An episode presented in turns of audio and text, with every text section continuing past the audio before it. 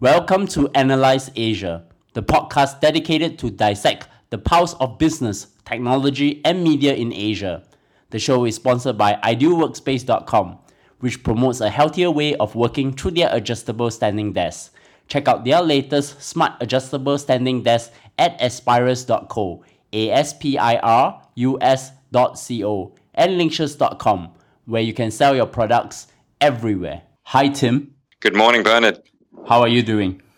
Fantastic. I'm really happy to join you today. Yes, I'm having Tim Culpan, journalist at Bloomberg in Taipei. Actually, we got this interview through a mutual friend by the name of Josh Horwitz, who came in my last show.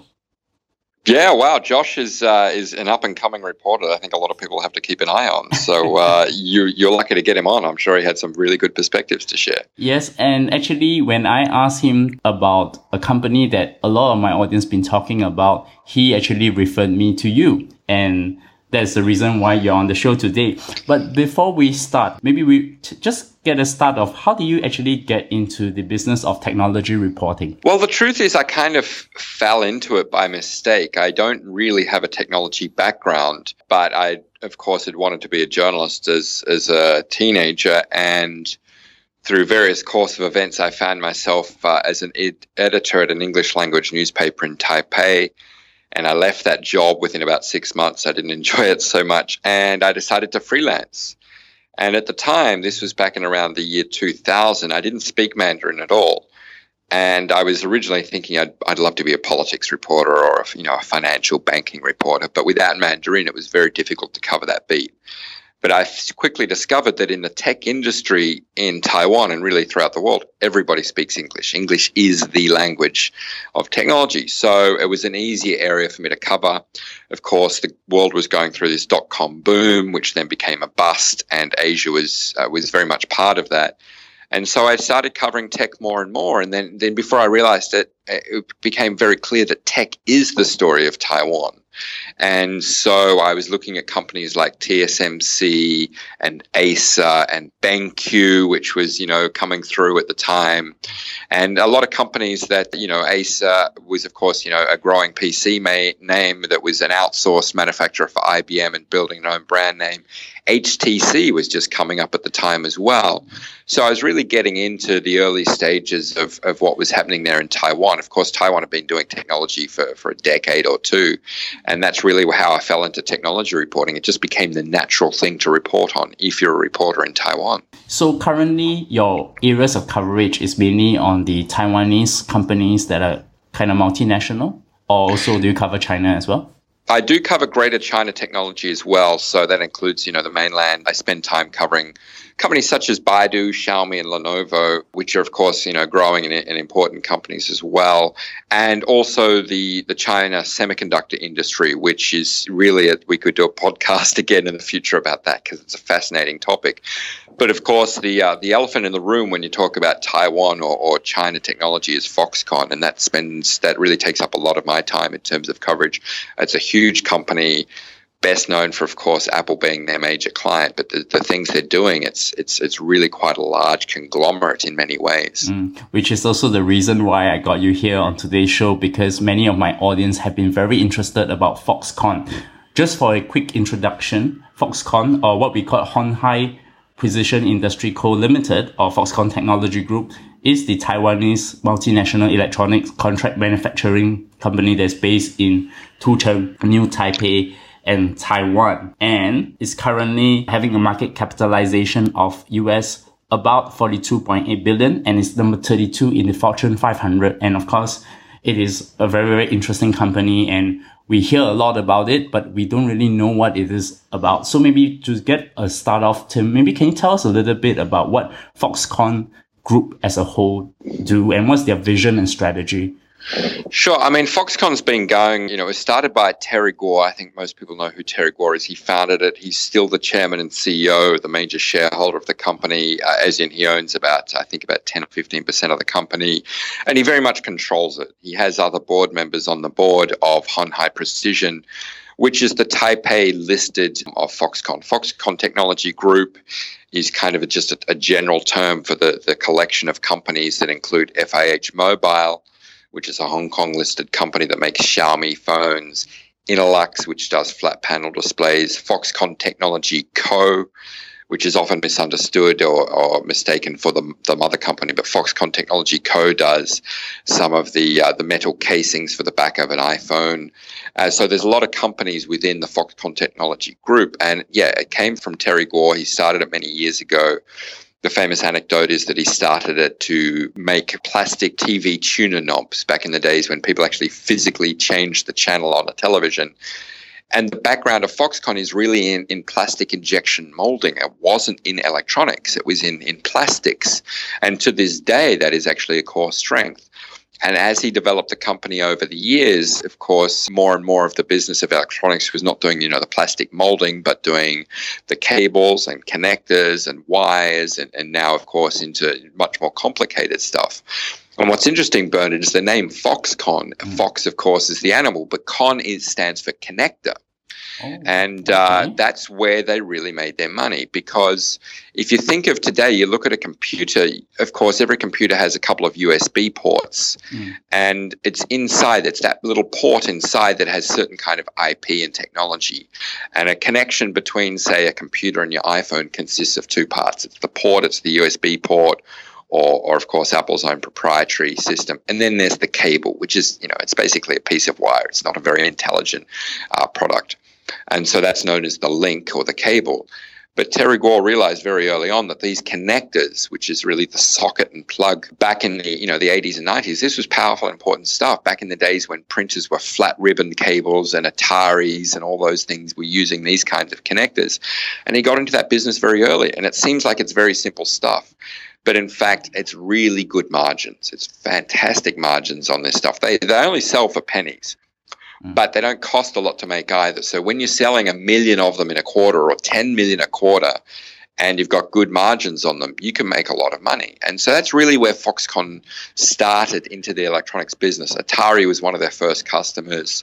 And in fact, the, one of the ways they won the Dell business back in the late 90s was when they were trying to assemble the plugs, you know, the parallel pins that go into printer cables and that then plug a computer into a monitor. Back before USB, you had these flat ribbon cables. Terry Gou came up with a way where he had basically the pins would sit in a tray and the tray would jig and as it would jig, the pens would go upright. They would go upright down into this system and then slot into the cable assembly directly. And the chief person at Dell, who was in charge of, you know, basically procurement, saw this system and thought, wow, that is fantastic. It is so automated. It means they can cut costs. And basically gave Terry uh, the, the the gig to assemble this stuff for, for Dell, and that was their first entry into the Dell supply chain. It was something very very simple. It wasn't really sophisticated, but it did exactly what was needed and was very smart. In a way, it was an early example of automation because back then you'd have to have a human being pick up every pin in a cable and insert it by hand, and that was of course a very slow process. So really, that's that's the the genesis of Foxconn, and it wasn't originally an assembler with millions and millions of people. Mm. Assembling iPhones as they do today has actually come relatively late in, in the history of Foxconn. But the heart and soul of Foxconn has been doing the components that go inside a device. So the connectors, the wires, and so forth, which it's not exciting but it's good money. But when they do all this manufacturing of these components in those early days, do they actually develop their own intellectual property or they actually work with the supplier to be a That's, supplier? Well, that's a really good question, and yeah, they do, mm. and that's a little bit unusual. Back, uh, you know, in that period of time in the '90s, uh, IP was not really a big thing for for many of the the Asian manufacturers. Uh, but Terry Gou did start, you know, investing in processes and, and uh, you know, his own proprietary ways of doing things, which meant patents. And so, yeah, he did. And it came to the point where even in the early 2000s, when PCs were big and there's this big war between AMD and Intel, and, you know, people were talking about, well, which socket does it use? You know, the CPU of a computer sits in a socket on the motherboard, and each CPU would use a certain type of socket. And that was, you know, that was important proprietary proprietary stuff. And Terry Gou was very quick to develop the right kinds of sockets that these CPUs would sit in. and guess what? Before you know it, he was actually owning the intellectual property for that. And that was really powerful stuff. So at one point, if you wanted to build, you know, a motherboard that would have a certain Intel processor on it, you couldn't but go through Foxconn somehow because they owned that, that little space in the market. And when you have a monopoly or, or, certainly a large control over IP of a certain part of, of, of the industry or certainly a certain part of what goes into a computer, you can charge a lot of money for it if you like. Or, as Terry Gou has often done, he leverages that into, you know, hey, I tell you what, I'll give you this IP or I'll give you this technology, but you give me these other orders. So that's really the way he's built the business. And in fact, when he started assembling the iPhone, you know, a decade ago, he basically went to Apple and said, "You know what? I'll assemble the iPhone for you." And he took it at a loss. Initially, he was assembling the iPhone at a loss on the bet that he would get more of the orders for the little stuff, the componentry that would go inside the product. And that had really good margins. And if he could get the iPhone order and basically assemble it next to nothing. I mean, he charged money, but he was losing money on it. But get all of the IP and, and the, the, components that would go inside the device, he bet that he could make money that way. And that's really been the Foxconn model for the last 10 or 15 years. Mm. So this is not really a, just a contract manufacturing company, but it's something that they have intellectual property and they are able to make certain business strategic decisions to have companies like Apple to actually outsource the manufacturing for them basically. Exactly, exactly. And and even if it's not necessarily patents themselves, there's certain processes. As I said, they they're very big. Uh, the genesis of the company is injection molding. So if you're talking about casings, moldings, the physical design, what they call mechanical parts of a product, Foxconn is very very strong in that. Mm. So I guess the name Terry Gou came out in the last couple of minutes and he's the founder of the company, the CEO, the chairman. Uh, usually in a good company, there's really a great team behind. So are there any senior executives in Foxconn that we should watch out for or even like board directors? Yeah, well, he does have a few people close to him, some lieutenants. One of them is is a gentleman called Dai Zheng Wu. Been with Terry for a while, and he speaks Japanese. His Japanese is very, very good, apparently. And he's the guy that Terry has basically sent off to deal with the Sharp negotiations, which we have been dragging on for a couple of years. And the background uh, for that, a lot of listeners may not be aware, is that Foxconn was very interested in expanding in the LCD business. Every device out there needs a screen of some sort. And at the time, we all thought Apple was going to do a TV. Mm. Now, it doesn't look like a TV is actually going to happen. And of course, a TV is a lot of LCD display area. Sharp has really good LCD technology. Foxconn's LCD technology is not fantastic. They have production, but the leading edge stuff they kind of lack. So Terry Gou basically wanted to invest in Sharp. He, at one stage, he was about to take a 10% stake in Sharp. In return, he would get access to to the uh, the technology and of course the the capacity that Sharp has in LCDs.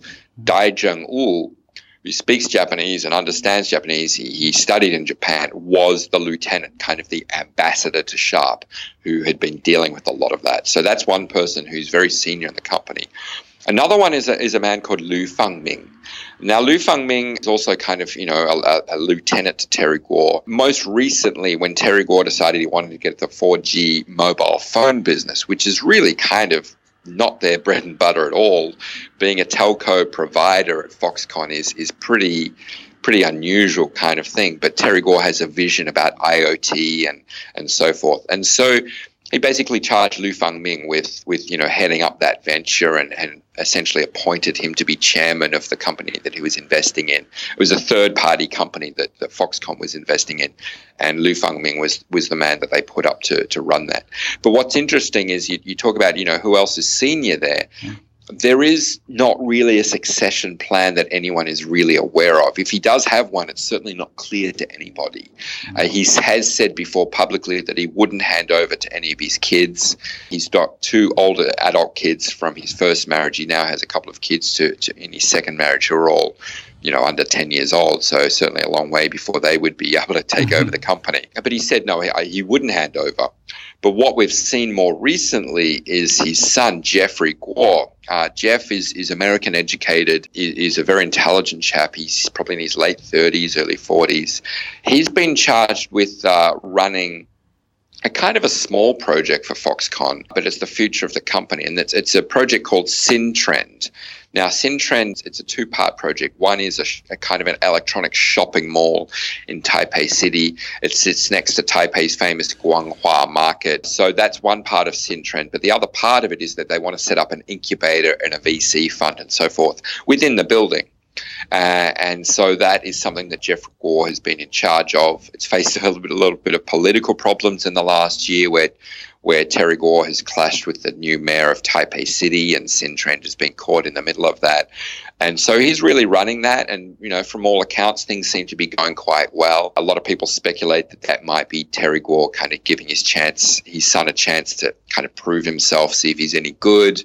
But prior to that, Jeffrey Gou was not really involved in the business. He was off doing his own ventures in the movie business and other things. But now he seems to be brought back into the Foxconn family and it may be a hint that Terry Gou might be willing to to consider his son in a succession plan. But beyond that, uh, the theory goes that you know if, if Terry Gou was gone tomorrow, the company would be in a lot of trouble. He's certainly got some very solid lieutenants in there, but it's it's unclear whether any one of them would be specifically tapped to step in and, and take Terry Gou's place. Wow.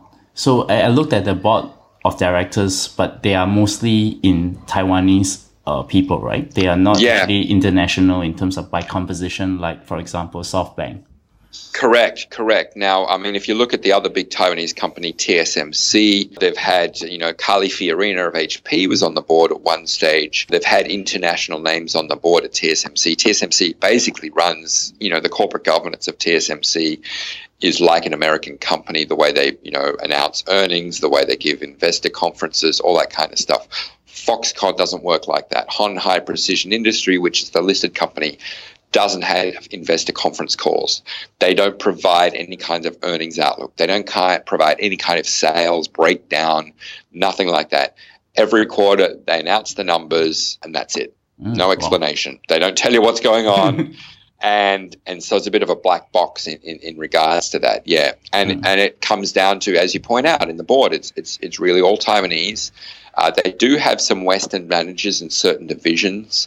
They hired uh, a guy from HP many years ago to help run their notebook PC business. They were doing a venture and building PCs for, for HP out in the west of China in Chongqing, and they brought in a, a Westerner to help run that.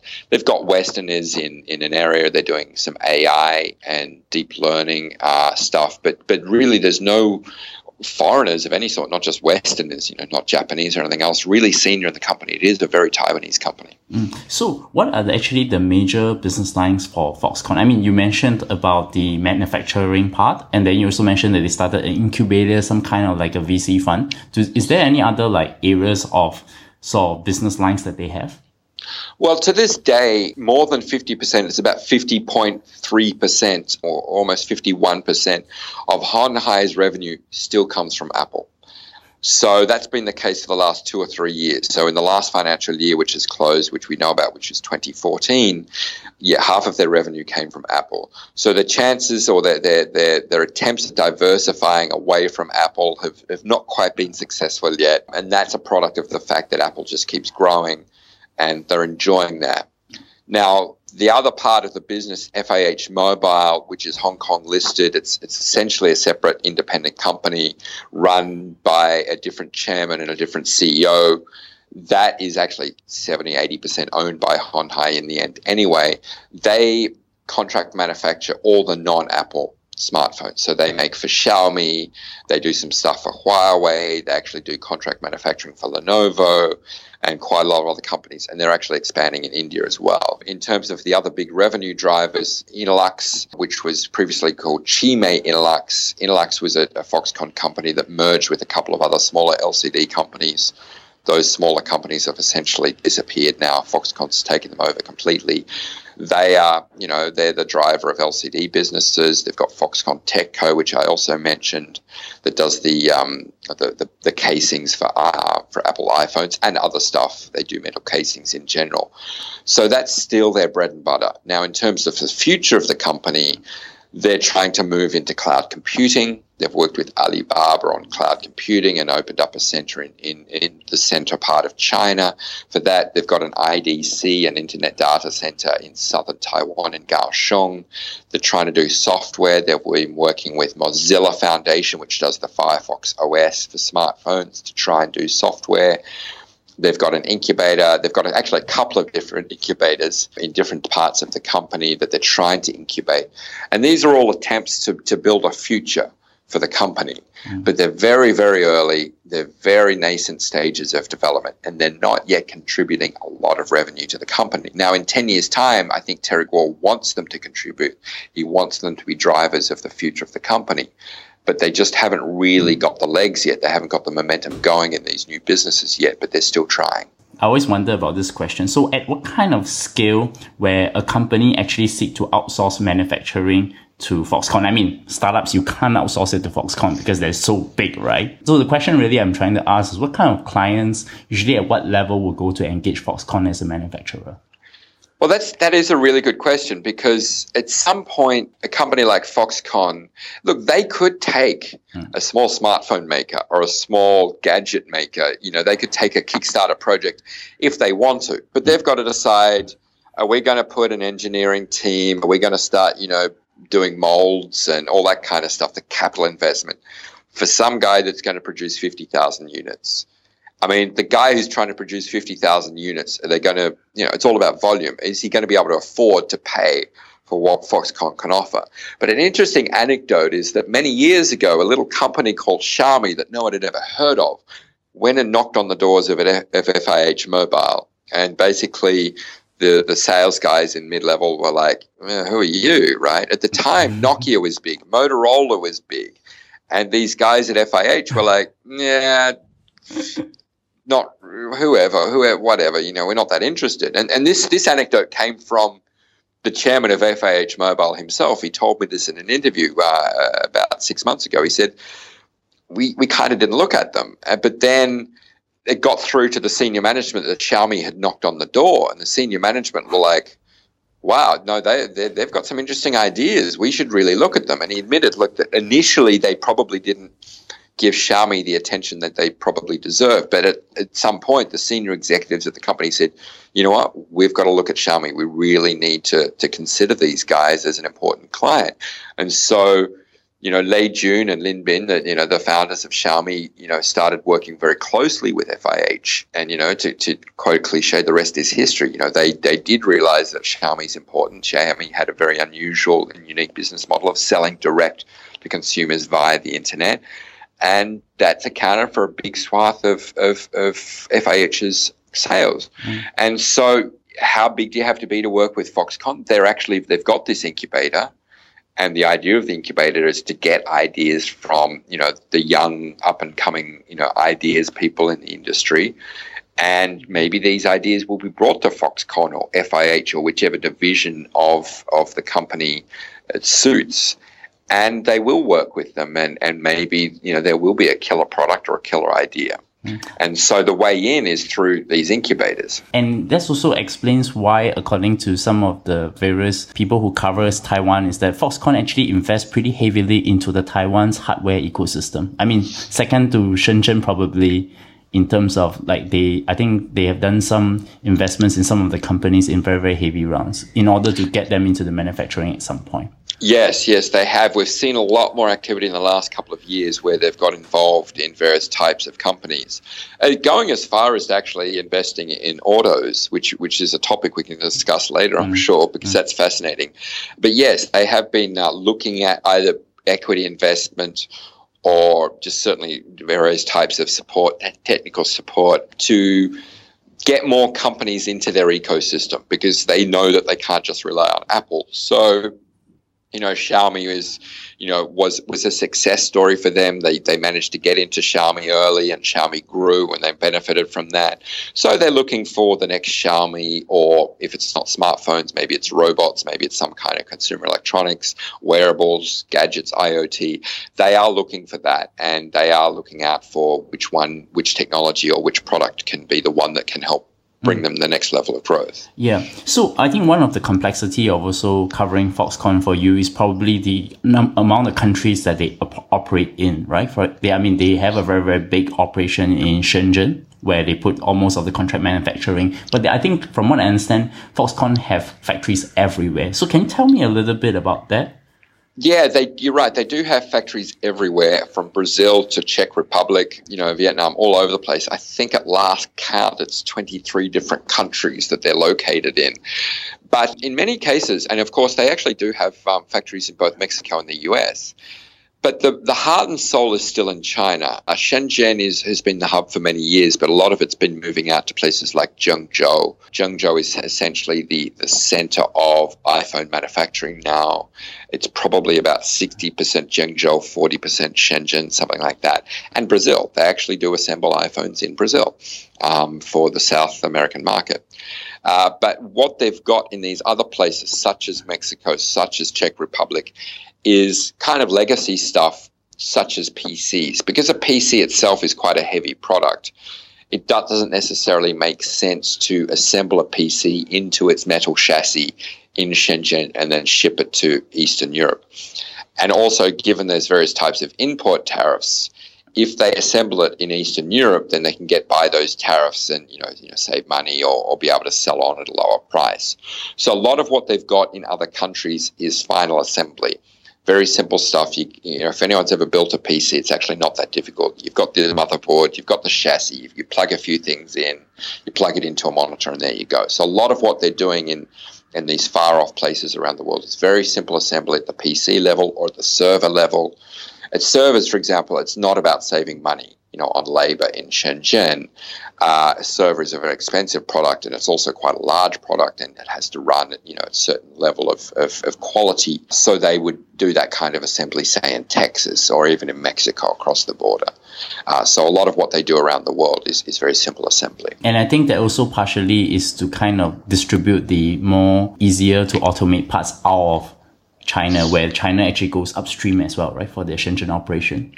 Yeah, I mean the key, the, the, the big challenge for Foxconn about devolving and decentralizing away from China or even away from Shenzhen is that there's been this thing known as the Foxconn effect. You know, Foxconn set up in Shenzhen 30 years ago. They've been growing and growing and growing, and it's just attracted like a magnet all of these other suppliers that, that need to be, not just want to be, but need to be near Foxconn. If you want to supply into the industry, you've got to somehow be close to Foxconn. And in many cases, Foxconn might not be your actual client. It might be HP or Sony or Microsoft for the Xbox or whatever. They're the actual client, but the product has to be shipped to the Foxconn factory. So you may sign the contract with, you know, Microsoft to sell a certain part for the Xbox, but the contract will say, well, you just got to deliver it straight to the Foxconn factory. So you have to be near the factory. And that's been great for Foxconn and it's centralized. But then, of course, it's a risk as well. You know, you, there's been a shortage of labor, which has been a, a, problem for a few years. And you never really want to have all your eggs in one basket. So they have been decentralizing away from Shenzhen and away from China. But then suppliers, you can't have a supplier setting up 30 different factories around the world as well. You know, they don't have the scale that Foxconn has. So that's a risk for, for all the supply chain to, to know, well, should I set up in, in Mexico just to, you know, supply 10,000 PCs a month? You know, for them it may not work to, to do that. And that's the, been the, the, the, big risk for any of the suppliers. From talking to you and understanding a little bit about how Foxconn have operated, they tend to be very innovative about business processes and how to spot the next most interesting tech to build and to become the contract manufacturer.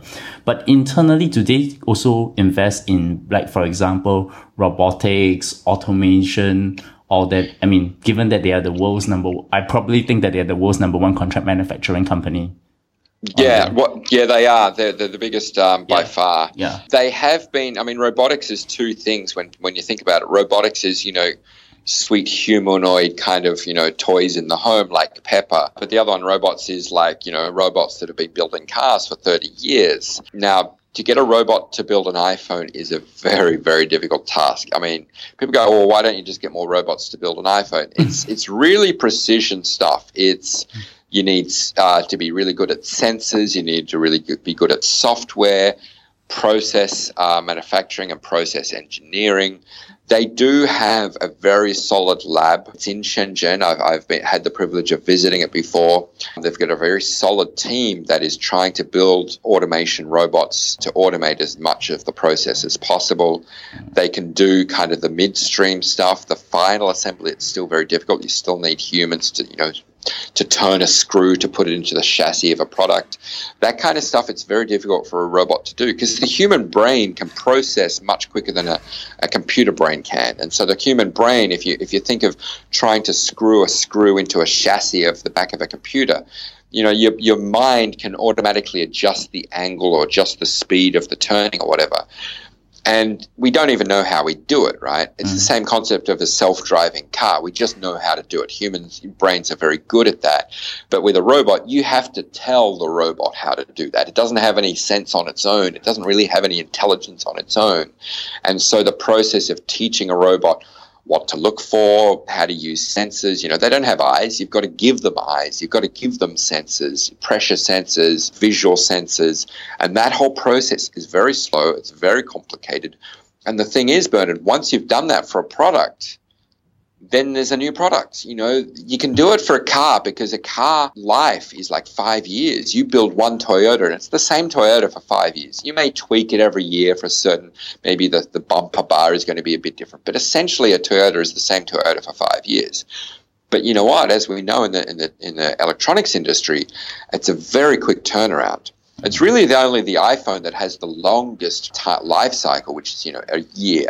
It's a very very long life cycle for an electronics product. So if you spend all this time and effort, six, eight weeks trying to train your robots how to, you know, build a product, well, suddenly you need to do a new product again. You got to start the process again.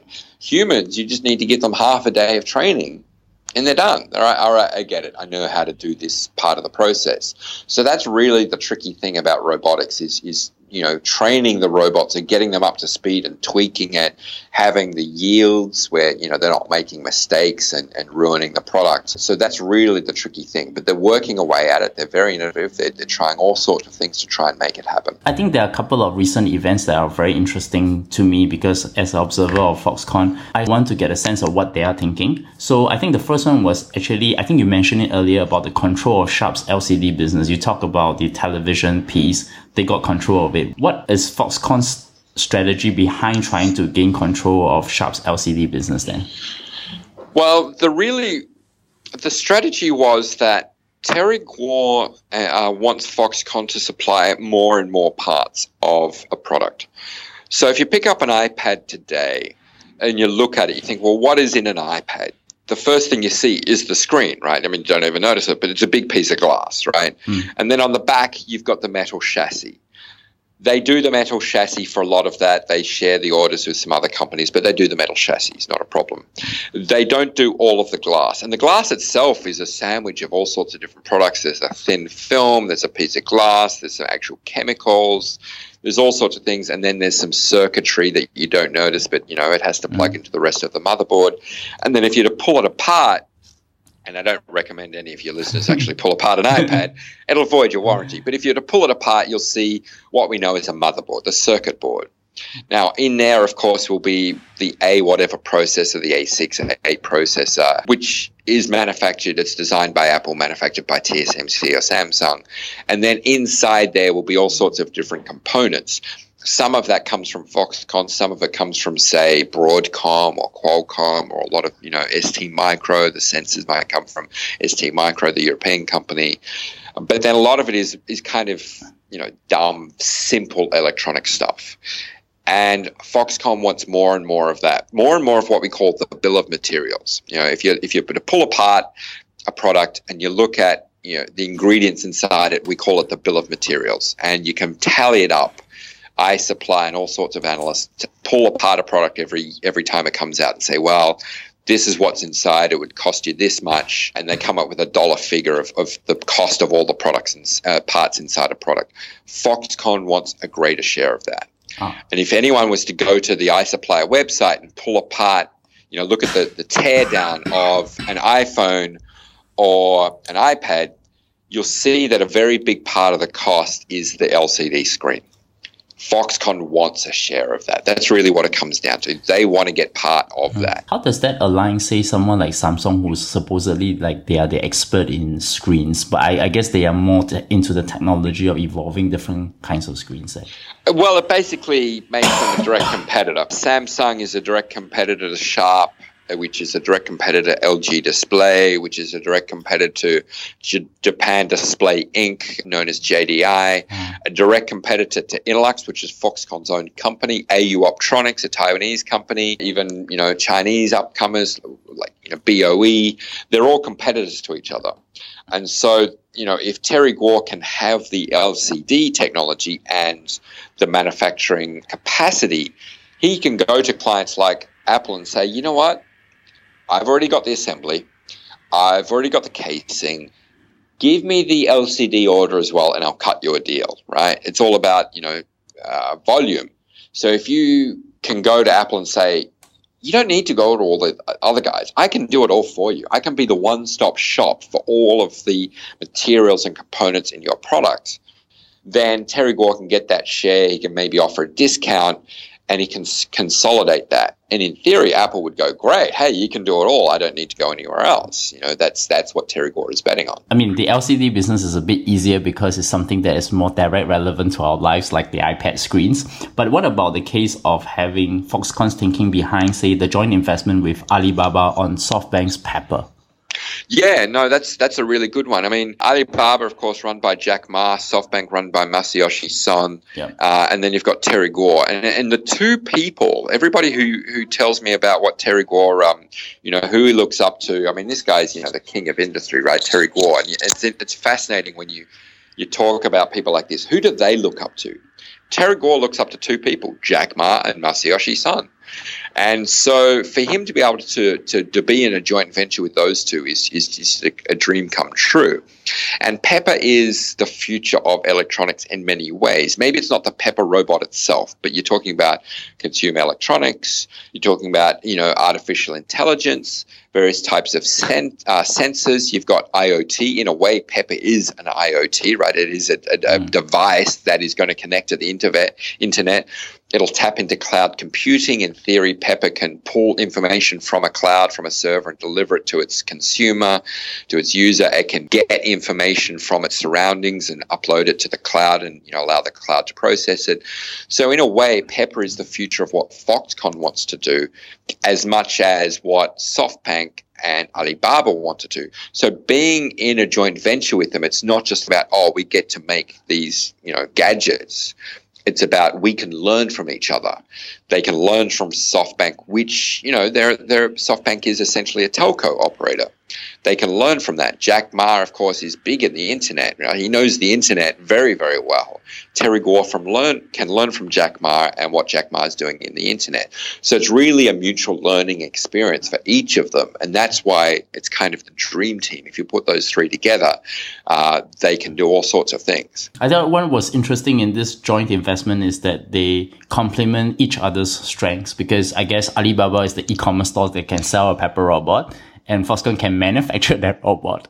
And SoftBank yeah. is the one giving the technology. Exactly. It's it's it's a very mutual relationship where they can all uh, play off each other. Yeah, and, and it's pretty interesting. So I kind of had sort of thought about this always is that um, a lot of the Asian innovations, for example, the mobile phone that was pioneered a lot in by NTT Docomo got brought over to the US and come back to bite them as the I- Apple's iPhone. I guess people talk a lot about the the mobile technology. I guess do you see because of this kind of alliance coming by, actually Asia innovation may have a chance in, instead of US leading in robotics, it might be Asian robotics actually leading for the first time. Yeah, I think so. I think you're right. I think that the greater China and Asian manufacturing scene and electronics industry, people say, oh, they're just ripping off Apple. They're just ripping off the, the Westerners. And for a while, maybe that was true, but there is a lot of innovation going on. Mm. If we look at the internet space, the Chinese internet companies, BAT, Baidu, Alibaba, Tencent, are very innovative. They're trying a lot of new things. Then you throw in Xiaomi, people just say, well, Xiaomi's just copying Apple you know, maybe from design, that might be, you know, a reasonable belief. But they're very innovative purely in the business model. I mean, what Xiaomi is doing in terms of business model of selling direct via the internet was very unusual. And you can't discount business model from the product itself. We're going to see this more and more where the business model is as much about the technology as anything else. iTunes itself is a business model as much as it is a delivery of music. Uh, and so we're going to see this more and more in the region. And we're going to see things like you know, Pepper Robots, IoT. The world's biggest drone maker, DJI, is a Shenzhen-based, you know, Chinese company. I mean, who would have thought that drones would be a thing? But they are. They're huge. I mean, it's a growing market, and we're just seeing the start of what drones are going to be able to do. Mm. I mean, there's so many Kickstarter campaigns now trying to do various types of drones. It's very hot that's a Chinese company that's big in drones now. And we're not really there in cars yet, but of course, we know that the Americans want to do a lot in cars. Elon Musk, of course, with Tesla. Mm. Apple is looking at doing something in cars. It's, it's unclear exactly what, but they certainly want to be in that space. But we're also, you know, the, the Chinese are not sitting around doing nothing in cars. And of course, the Japanese are the kings of cars, aren't they? So yeah. there's definitely a lot of innovation there. So I, I have this, so this is the part where I want to ask you. So recently Elon Musk made this comment that you can't build a car like the way you make phones. I guess the, the question is more of is it really true? Because it is actually still possible with Apple being an innovator, not just in how in the car itself, but also the manufacturing and the way to put together the cars. Can Foxconn actually get that capability to deliver a car instead of phones? Well, Maybe they could, but do they want to? I mean, setting up the infrastructure to build cars is is expensive. You basically have to become like a Toyota, mm. you know, massive robots, massive production lines, all the staff to do it. I know that Terry Gou does want to work with Elon Musk on various things. They're actually doing, they are supplying some things. They're supplying parts of the componentry, the electronics inside the dashboard you got to ask yourself: Does Terry Gou really want to make tires and sell them to Elon Musk? Does he really want to make wheels and hubs? Does he want to make axles? If you really, if you think of a car, what's in a car? You pull it apart. What does it consist of? It consists of four wheels, a steering wheel, a chassis, axles, you know, an engine. You know, a traditional car, of course, it's a petrol engine. A Tesla is a, an, a an electric engine, various types of capacitors and battery systems and electronics. Then you've got seats, and you know you you need a, all the other stuff that goes into it. You got to ask yourself: Would it be really be worth it for Terry Gou to go out and make leather seats for a Tesla? I mean, it probably wouldn't make sense, but they certainly can and are supplying parts of the car. And if Tesla decides we're going to do the final assembly ourselves, maybe it's not worth it for Foxconn to come, you know, go and compete or pitch for that business to actually put all the parts together and bake the cake for them. And Elon Musk may have a point. Yeah, you can't put it together like you can do with an iPhone. Mm. You can't OEM it. But maybe that's not the point. Maybe that's not where the value add is. Is the value add in a Tesla being the person who has the factory that puts all these parts together and screws the wheel into the hubcap, uh, into the axle? Maybe the value add, certainly with a Tesla, is the electric motor and the, the technology that goes with it. It's in the car dashboard. I mean, a car, $1,000 of, of product is just in the dashboard the screen and the electronics and the audio and the, and the Wi-Fi and the Bluetooth and the GPS. There's a lot of value in that. And so Foxconn can provide a lot of that, and they wanted to provide a lot of that. And in fact, they've invested in a, in a Chinese company called Harmony Auto, and this is a, a Chinese car maker, and they're working together on electric vehicles. So they're hmm. certainly trying to build a lot of the technologies and hoping that they will have technologies that Elon Musk may want someday. Or even Apple may want it too. Or Apple may want one day, exactly. okay, but this is the penultimate part of the conversation. I wanted to, because one of the things I really liked about Foxconn is that it actually invests in its local startup ecosystem. And what, what is even better is that it's actually investing in, in strengths, which is Taiwan, which is a great hardware startup ecosystem. I've heard it many, many times. So actually, how active is Foxconn with the Taiwanese hardware startups? And I mean, do they also invest in other things other than hardware? They do invest in things other than hardware. I mean, they've invested in, in things from like, you know, movie studios to, to game makers and so forth. It really comes down to which division of Foxconn in many ways. It's it's it's not just one Foxconn. There's many divisions mm. and one part of Foxconn does PCs, another part does, you know, purely Apple and, and others just doing componentry. And so there's a few different divisions of Foxconn that are doing VC work and incubation work. And they do realize that it's not just hardware. It's not just, you know, putting, uh, you know, chips inside uh, gadgets. They want to do the software as well. They are looking out for it. They're doing a lot of it on their own. They're hiring staff to, to go into their own, uh, into the company themselves. And they are looking out for opportunities. And they haven't invested a lot yet. They've, they have done some investments. I think we'll probably see in the next couple of years more investments as Syntrend, which I talked about, it gets mm. going with the incubator in, in Taipei City. Jeff Gou seems to want to invest in, in some in, innovation there, whether they can manage to get it happening, whether whether startups want to work with Foxconn. I mean, that's the other question. Maybe they want to go with someone else, you know, some other VC or incubator that made us think that you know they're a better choice for them. That's the other question. Foxconn's competing for access to startups. They're not the only one that you know a startup would necessarily want to go to. So mm. Foxconn has to make the case to various startups that you should come with us, and and that's something that uh, they also have to work on. I guess also with a lot of recent successes, for example, like Gogoro, the electric scooter that's from Taiwan, you actually see a much more bigger activity in Taiwan's hardware startup ecosystem? We are seeing a lot more in the startup scene in Taiwan in the last couple of years. The government is very involved. They're getting behind it. They're throwing money at it. Mm. They're sponsoring various things. They're starting up various kinds of programs. It's very early days. I mean, you, you can't you don't start up and become a billion dollar company overnight. You know that I don't know when the first or unicorn is going to come out of Taiwan. It might be a Taiwan dollar unicorn, and, and you know the Taiwan dollar is thirty to the US, so it'll be thirty times smaller. But you know there may be a unicorn coming out of Taiwan one day. I think a lot of people would love to see that happen, and everyone would love to write that story of the first Taiwan unicorn. But it's early days, and mm. and I think people will need to be very patient mm. before they see it happen. Well, at least they have a multinational, which is in 30 years ago is a technology company called Foxconn, right? right, exactly. yeah. But okay, I'm sure I have to get you back to talk a lot more about even the semiconductor part because I know you cover a lot on TSMC as well, which is another company of interest on mine as well. So Tim, help my audience. How do they find you? The easiest way, honestly, is to follow me on Twitter at T Culpan. So that's T C U L P A N. Uh, I tweet most of my stories there, and uh, and so you can probably follow me there. That'd be the easiest way. Mm. You can find me at bleungcw or at bernardleung.com or subscribe to us at Analyse Asia, A-N-A-L-Y-S-E Asia. You can find us on iTunes, Stitcher, SoundCloud, and Acast. And please leave uh, your comments and give us a great rating. And now we are on Product Hunt as well.